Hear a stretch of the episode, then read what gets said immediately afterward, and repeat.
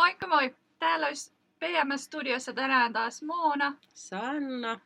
Ja tänään kahvilla meidän kanssa on keittiömestari, maailman matkaaja sekä persona kovalla p Johannes Berlin. Moikka! Terve, terve. Ihan kahvilla. Joo. Mitä sulle kuuluu? No eipä tässä mitään. Tota, ajat on tämmöiset, niin ei tässä kauheasti ravintolan ihmisenä auta hymyillä. Mutta tota, aika kuluu ja lihakset kasvaa tai ainakin vatsa. No lihas sekin on, Kyllä, jos ei kyllä. muuta.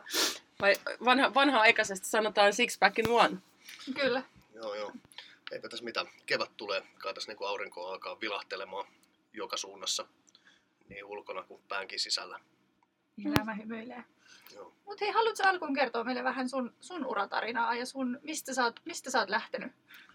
No joo, mä oon tota, tosiaan 90-luvulla varmaankin ravintola-hommia aloittanut. Et opiskelin kiiveesti, kiivaasti tradenomiksi tai jotain vastaavaa. Ja aloittelin jossain baarihommissa. Tintin tangosta taisi olla 95 ekan kerran Oi, Vähän mä oon kesä- syntynyt 95. Joo, kesäduunarina ja, ja näin poispäin. Mutta tota, mä taisi olla El Greco, mihin mä menin ekan kerran tarjoilijaksi ja sitten siellä sattuman kautta ajauduin keittiöön ja siitä sitten Tonisdeliin, Sikke Sumarille ja Toni Ilmoonille tuohon Boulevardille siihen Klauskoon alakertaan ja siellä sitten vuonna 2000 suoritin kokkikoulun etänä tai oppisopimuksella ja sillä tiellä edelleenkin. Sitten on lukuisissa ravintoloissa Helsingissä töissä eri rooleissa ja muutama omakin yritys ollut ja pari vuotta Espanjassa tosiaan tuossa viimeiseksi. Ja, nyt tota, ihan viimeisimpänä niin ollut keittiökoordinaattorina tai tekijämiehenä äh, rakentanut sellaista konseptia tuonne Huutsääriin, Hyppeisten kylään, pieneen hotelliin, kesäravintolaan. Tästä viikko per keittiömestari. Siellä on kaiken näköisiä julkkiksia, niin Kasper Salomäkeä ja erinäisiä muita tota, kaupungin tai maan tai jopa Euroopankin keittiöpäälliköitä tekee viikon kolme ruokalin menyitä ja sitten lähtee kotiin. Ja tota, meillä on tänä vuonna yhdeksän viikkoa siellä, yhdeksän eri keittiömestari, yhdeksän eri menyitä ja nyt uutuutena niin ihan kokonaisvaltainen ravintolan vierailu, että ravintolan muru tulee sieltä Samuel Angelo viineensä kanssa saliin ja heidän kokki sitten keittiöön ja on tällainen muruviikko tänä vuonna. Oi. Sulla on noin lyhyt historia. Kauan sä nyt oot ollut alalla? No en mä oikein tiedä, mikä, mikä nyt on alalla. Että 95 mä olin kerran ravintolassa töissä Tintintangossa ja kahvilassa. Että Lasketaan että- siitä.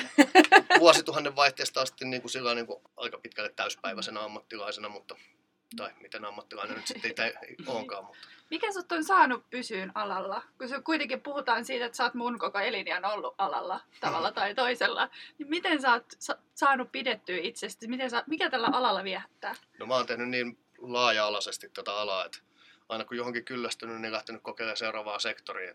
Tämä on kuitenkin aika laaja ala sinänsä, että meillä löytyy cateringia ja yrittäjyyttä ja huh, vaikka mitä. Mutta, mutta, mutta joo, en mä oikein tiedä, että kai se on niin kuin joku kokki Jumalan armosta kutsumushommia, että Intohimo. kyllä tuossa on niinku kaikkea yritetty välissä ja muuta, mutta jotenkin se veri vetää aina takaisin tänne suuntaan, vaikka ei niinku mitään järjellistä syytä siihen olekaan, koska tota, työolot on hirveät, palkka on hirveä. ja tota, Tervetuloa no, kai mä sitten itsekin hirveä, mutta tota, oli miten oli, niin täällä ollaan edelleenkin, eikä tässä nyt vieläkään niinku, aina välillä tulee fiiliksiä, että voisi helpommallakin päästä, mutta täällä nyt kahlataan taas uusimmassa koronasuossa tällä kertaa. Mutta jos me, meillä on tota, ää, agendana jutella ulkomailla työskentelystä. Kyllä. Ja sä oot siinä mielessä aikamoinen mestari, että sähän oot lähtenyt ulkomaille avaamaan ravintolan ja pyörinyt siellä kuitenkin jonkun aikaa. Niin kerro, että miksi lähdit ylipäätänsä ulkomaille? No aika johannesmaisesti tapahtui sekin, että ihan ainahan mä oon reissannut paljon ja tehnyt jotain pieniä pätkiä duunia, mutta käytännössä mä 2000-luvun alussa aloin ensin kiipeilyn kautta tekemään sillä, että 10 kuukautta duunia ja säästää rahaa ja pari kuukautta kaakkoisasiasta jossain vastaavassa kiipeämässä ja harrastamassa. Niin tota, siitä ehkä toi reissaushomma on lähtenyt enemmäkseen, mutta tota, tämä Espanjan pesti lähti ihan sattuman kautta. Mulla oli vanha itsestään kyseisen Tonisdelin vanha keittiöpäällikkö Aleksandra Alexander Finkenberg niin soitti mulle ja kysyi, että joo, tiedänkö ketään, joka lähtisi Benalmadenaa avaamaan keittiöä hänelle, että he ovat ostaneet miehensä kanssa ravintolan sieltä. Ja mä mietin muutaman tunnin ja soitin takaisin, että mitäs jos mä tulisin itse. Ja kymmenen päivän päästä mä olin lentokoneessa, että hirveällä säädöllä kämpät kasaan ja muutettiin ihan, ihan sattuman kautta, impulsiivisuuden kautta ja mahdollisuuden eteen tullessa, niin otin siitä kiinni. Mutta tota, ehkä tuohon teidän alustukseen, että mä oon tosiaan ollut sen pari vuotta töissä ulkomailla, että, tai Espanjassa ja Gibraltarilla, että ei tässä nyt mikään sellainen kovinkaan enna, ennennäkemätön ulkomaan pestikokemus on, mutta reissannut on kyllä sitäkin enemmän. No, miksi juuri Espanja? No Oliko se oli, just tää se, oli että kyseinen sattuman tilaisuus, joo, kauppa, mutta sattuman kauppa. Että mut, mut ennen sitä, jos sä oot nyt pari vuotta kuitenkin tehnyt Espanjalla ennen sitä töitä. siis, Se siis meni silloin. siis siellä tää oli... Aha, siis tämä oli se ensimmäinen. Joo, kyllä, kyllä. No niin. sitten mä lähdin avaamaan sen sinne tota Benamadenan satamaan sellaista skandinaavista casual dining venekerho sataman ravintolaa, mikä lie onkaan. Ja se oli aika laaja konsepti. Meillä oli siinä useampikin ravintola kahvilasta, illallisravintolaa ja näin poispäin. Niin joo, siis sinne mä ajaudun ihan, ihan pyydettäessä. Päätin lähteä. Minkälaiset fiilikset sulla oli, kun sä lähdit sinne? No joo, mulla oli henkilökohtainen elämä siinä vaiheessa vähän, vähän mullin mallin, että oli tota eroa ja muuta, niin kyllä mä lähdin sillä niin kuin iso hymy korvasta korvaan, että pääsee Helsingin rännästä pois. Se oli vielä ajottu syksyyn, että Ohi. se oli varsin, varsin tervetullut muutos, vaikkakin tietysti vähän sillä jollain tasolla, kun ei tuntemattomaan hyppäsi, niin kyllähän sitä nyt aina kaikki jännittää ja näin poispäin, mutta eipä siinä mitään ihmeellistä. Jatkoitko hymysuin kaikki kaksi vuotta putkeen? Kyllä sinne mahtui kaiken näköistä väliä. Tota, Mikä oli isoin ero niin kun kulttuurillisesti kautta työelämässä, kun sä menit sinne? Et se ensimmäinen fiilis, kun sä teit, varmaan sullakin oli paikallisia työntekijöitä siellä. No kielierosta nyt, tai kielimuudesta nyt puhumattakaan, että silloin kun menin, niin mulla ei Espanja kyllä luistanut ollenkaan, mutta öö, no ehkä varsinkin noissa paikoissa niin kansallisuudet ei tosiaankaan jäänyt vaan siihen Espanjaan. Siellä oli joka paikassa jos jonkin maalaista ihmistä töissä ja minkäkin tasosta ja näin, mutta ehkä se hankalinta oli ihan niinku, raaka-aineet ei ehkä niinku, jotkut asiat on paljon paremmin ja jotkut asiat paljon huonommin. Et ihan vaikka tuohon itse leiponut paljon, niin jauhot oli aika, aika lailla erilaisia ja No kuuma. Sekä sitä- sisällä että ulkona.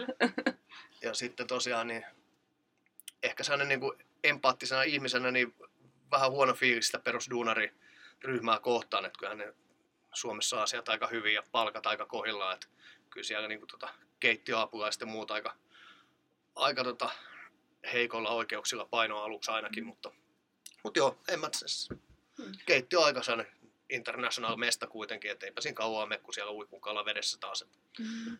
kielipohjaisia väärinkäsityksiä kyllä sitäkin Niin enemmän. silloin ei ollut Duolingoa edes, millä olisi voinut opetella. Juu, ei. ei.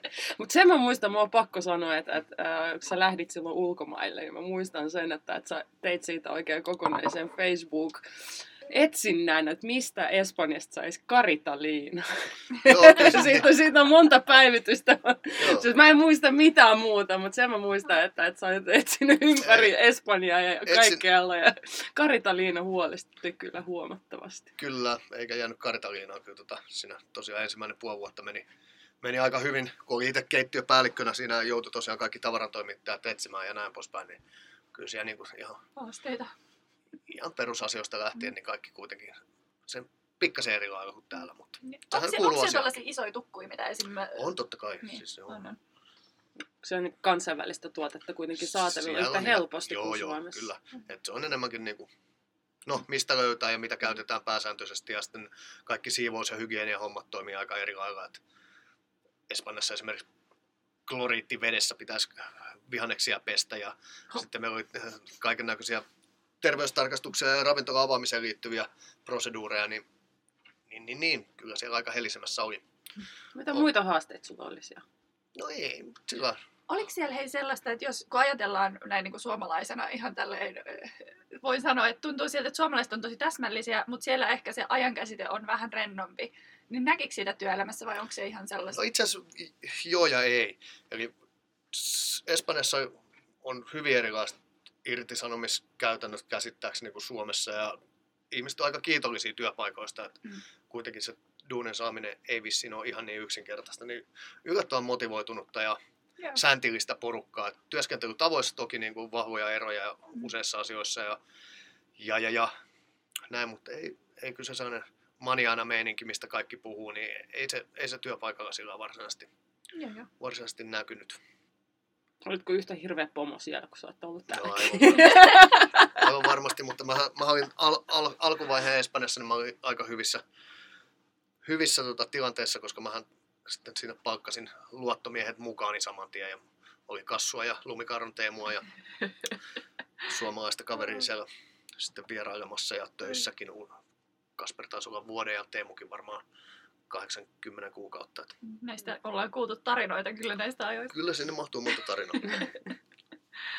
Miten siellä vapaa-aika? Et miten sä niinku vietit vapaa Teit sehän kävit kiipeilemässä muuta vai? Jonkun verran ja sehän nyt on aika, aika mukavassa spotissa. Ikinä en ollut ikinä Andalusiassa käynyt ja sitten on autot käytössä. Ja ainoastaan mikä puuttuu, niin tietysti vapaa-aika. Että aika pitkää päivää ja paljon töitähän sitä tuli tehtyä, mutta kyllä siellä vapaa-aika soljuu varsin omalla painolla.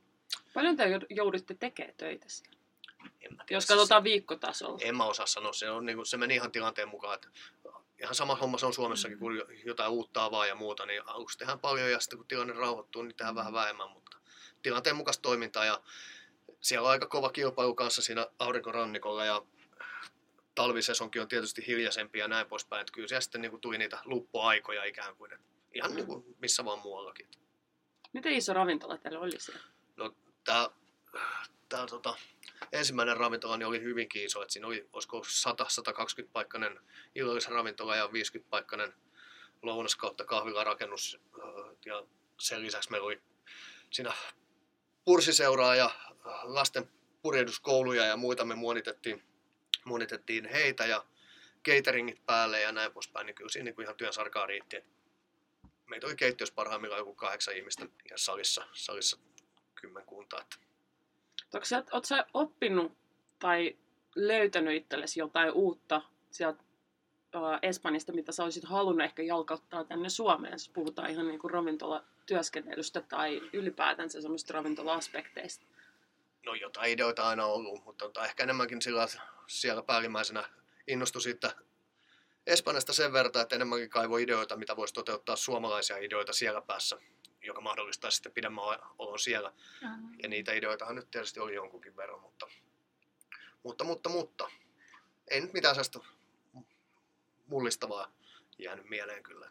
Mikä sai sut sit palaamaan Suomeen, kun sä sanoit tuossa, että et sä olisit vaan halunnut jäädä sinne ja sinne, niin miksi sä sit lopulta tulit takaisin? joku mielenhäiriö. Eli tota, joo, eli, mulla oli siis kuitenkin Suoma, Suomessa tota, nuori poika ja sitä aivan liian vähän näki. Ja sitten tuli tänne työpaikan vaihdos, vaihdostilanne tilanne vastaan, niin mä tota, tein Johannesmaisen päätöksen ja varasin lennot Suomeen ja irtisanoin asunnot ja systeemit ja parin päivän kuluttua tajusin, että nyt on marraskuu, että olisi tämä nyt yhtään hyvä idea muuttaa, muuttaa Suomeen tässä vaiheessa, että mitä tuli tehtyä, mutta niin kuin normaalisti pysyi sitten päätöksessä ja tuli Suomeen. Ehkä joku näköinen tarkoitus oli ehkä lähteä takaisinkin jossain vaiheessa, mutta sitten mä tulin Suomeen ja tuli korona ja sitten tutustuin vähän ennen koronaa nykyiseen vaimoon ja tässähän tämä on nyt mennyt sitten Kaikella on merkitys. ikkunasta tuijottaessa naimisissa.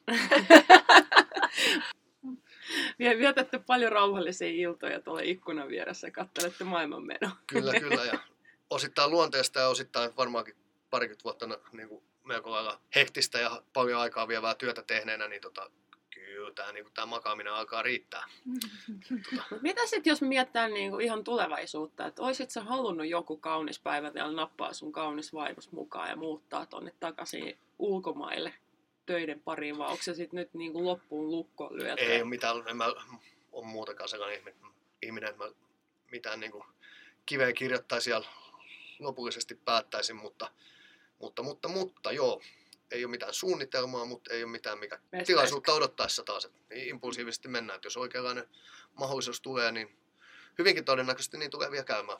Mm. Mutta, mutta, mutta nyt on projektit käynnissä Suomessa ja odotellaan, että maa aukeaisi ja kyllä, kyllä.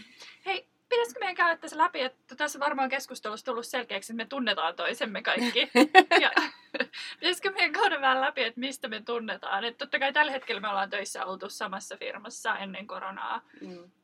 Ja tuossa tietyllä tavalla koronan väl- väliajalla, mutta tota, alun perin, mistä te Sanna ja Johannes tunnette? Eikö tämä mene tämä koko homma ihan meidän No kaikkien kohdalla sillä, että Mm. Mä vaan ajattelin, että jos teillä on joku hieno tarina. En mä muista oikeastaan missä kohdassa oli. Ei, kun me tuli kellohallille, jos oli Niin. silloin keittiö, keittiön mestarina siinä. Hirveän pelottava tyyppi oli, mutta me tultiin aika hyvin toimeen. Joo, se- koska en mä...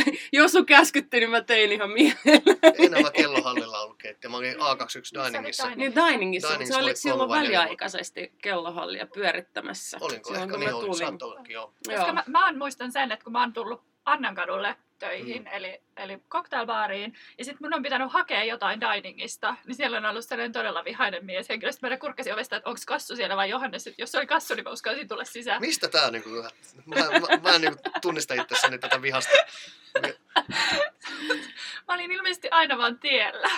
Ja, hei, pitää sanoa nyt rehellisesti, Josu ei oikeasti ole vihainen, Ei. vaan se on hyvin määrätietoinen kaveri, joka, Ei. joka sanoo ja tekee. Niin kuin mä oon sanonut sulle, että mä oon Ja nykyään vaati ihan- myös muilta kaiken saman. Kyllä. Joo, koska mä henkilökohtaisesti tästä turhaa, turhaa kyykyttämistä ja keittiössä huutamista ja, ja aggressiivista kautta pelottavaa ilmapiiriä työpaikalla, niin on aina vastustanut. Että mä, nyt sillä jotenkin, pitääkö katsoa peiliin vai mi- mikä on homman nimi, mutta en, en kyllä niinku, tietysti niin, vaativa ehkä, mutta en mä mielestäni vihainen kyllä ole. Et oo. Siis vaativa ja suorapuheinen, mutta mun mielestä se kuuluu myös keittiöön, että sulla ei ole aikaa ky- kysellä ja pyydellä ketään. Et jos sä sanot, niin pitää tehdä se nyt, että et sit Ja pyydellään. ny- nykyään pyydellään. musta on tosi kiva tehdä töitä, ei, ei siinä mitään. Mä vaan muistan nämä ensihetket, ensikohtaamisen. No mutta hei, jos, jos joku nuorempi kundi päättäisi nyt lähteä ulkomaille töihin, niin kerro mit ne plussat ja ne miinukset, että minkä mukaan sen ihmisen kannattaa tehdä ne päätökset. No en mä osaa sanoa, nämä on niin tapauskohtaisia, että niinku, mun mielestä aina ulkomaille lähteminen on plussaa ja niinku, koko tälle pallolle niin koulutus ja kokemukset ja laaja-alainen sivistys, niin ei tule mitään muuta kuin opiskelemalla ja näkemällä.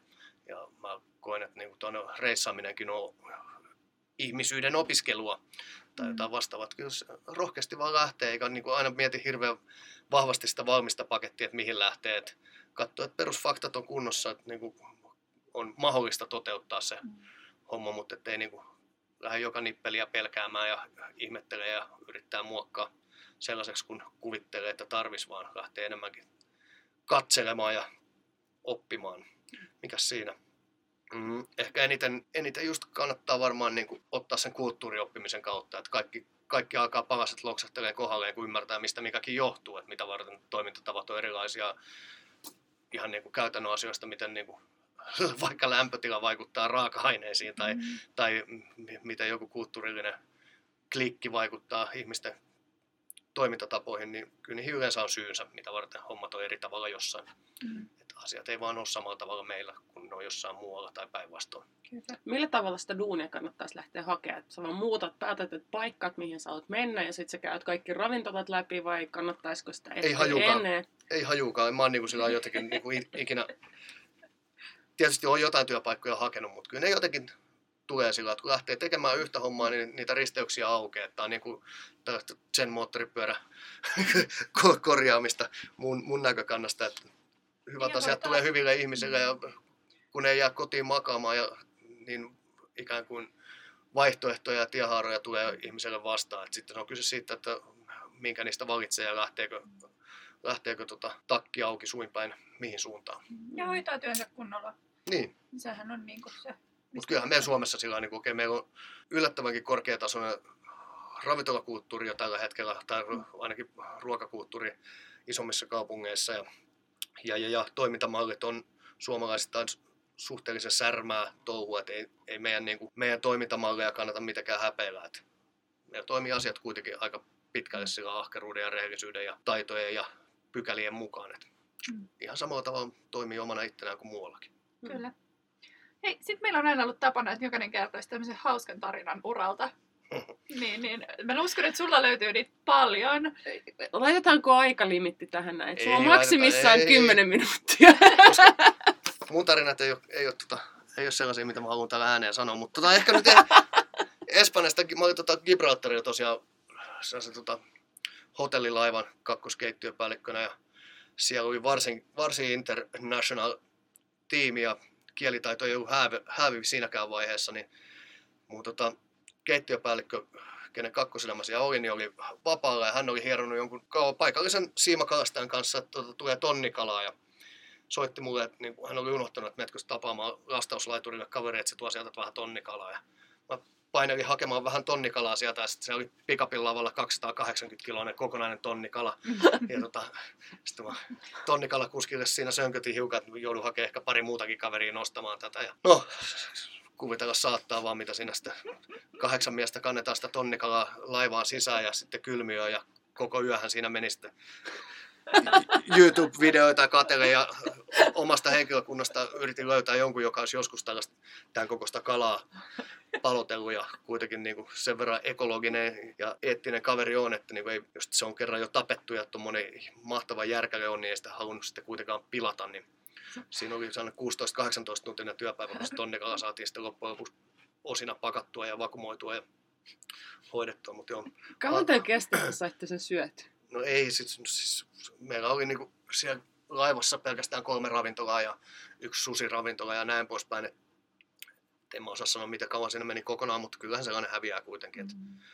se on, mitä paljon tonnikalaa käyttää sitten. Et mehän pystyttiin vaikuttaa siihen sitten ruokallista toiminnassa ja muussa, mutta kyllä se useamman kuukauden kesti. Useamman kuukauden on kuitenkin aika pitkä Niin, kyllä se aika. mä en muista kuinka paljon sitä niinku ihan niinku Niin kuinka paljon siitä jäi sit sitä sellaista lihaa? susitasosta Mm. lihaa tuli, mutta kyllä se niinku reilusti toista sataa kiloa joka tapauksessa. Oho, jakka.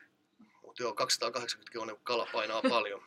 No, kyllä siinä muutama henkilö saa olla kantavasti. Joo, tätä. nyt ollaan podcastissa, niin en voi näyttää kuvia, mutta se on ihan huvittavia kuvia, kun Bergeni yrittää pyrstöstä nostaa ja kaksi muuta kaveria etupäässä, niin joutui, hakemaan vieläkin miehiä aika paljon enemmän. Ja oltiin kuin hautajassa saattuessa hihnoilla sitä nostettiin ja kannettiin hissiin sitä kalaa. Meni, me mahtuu kuitenkin hissiin. No kyllä, kyllä. Mutta joo.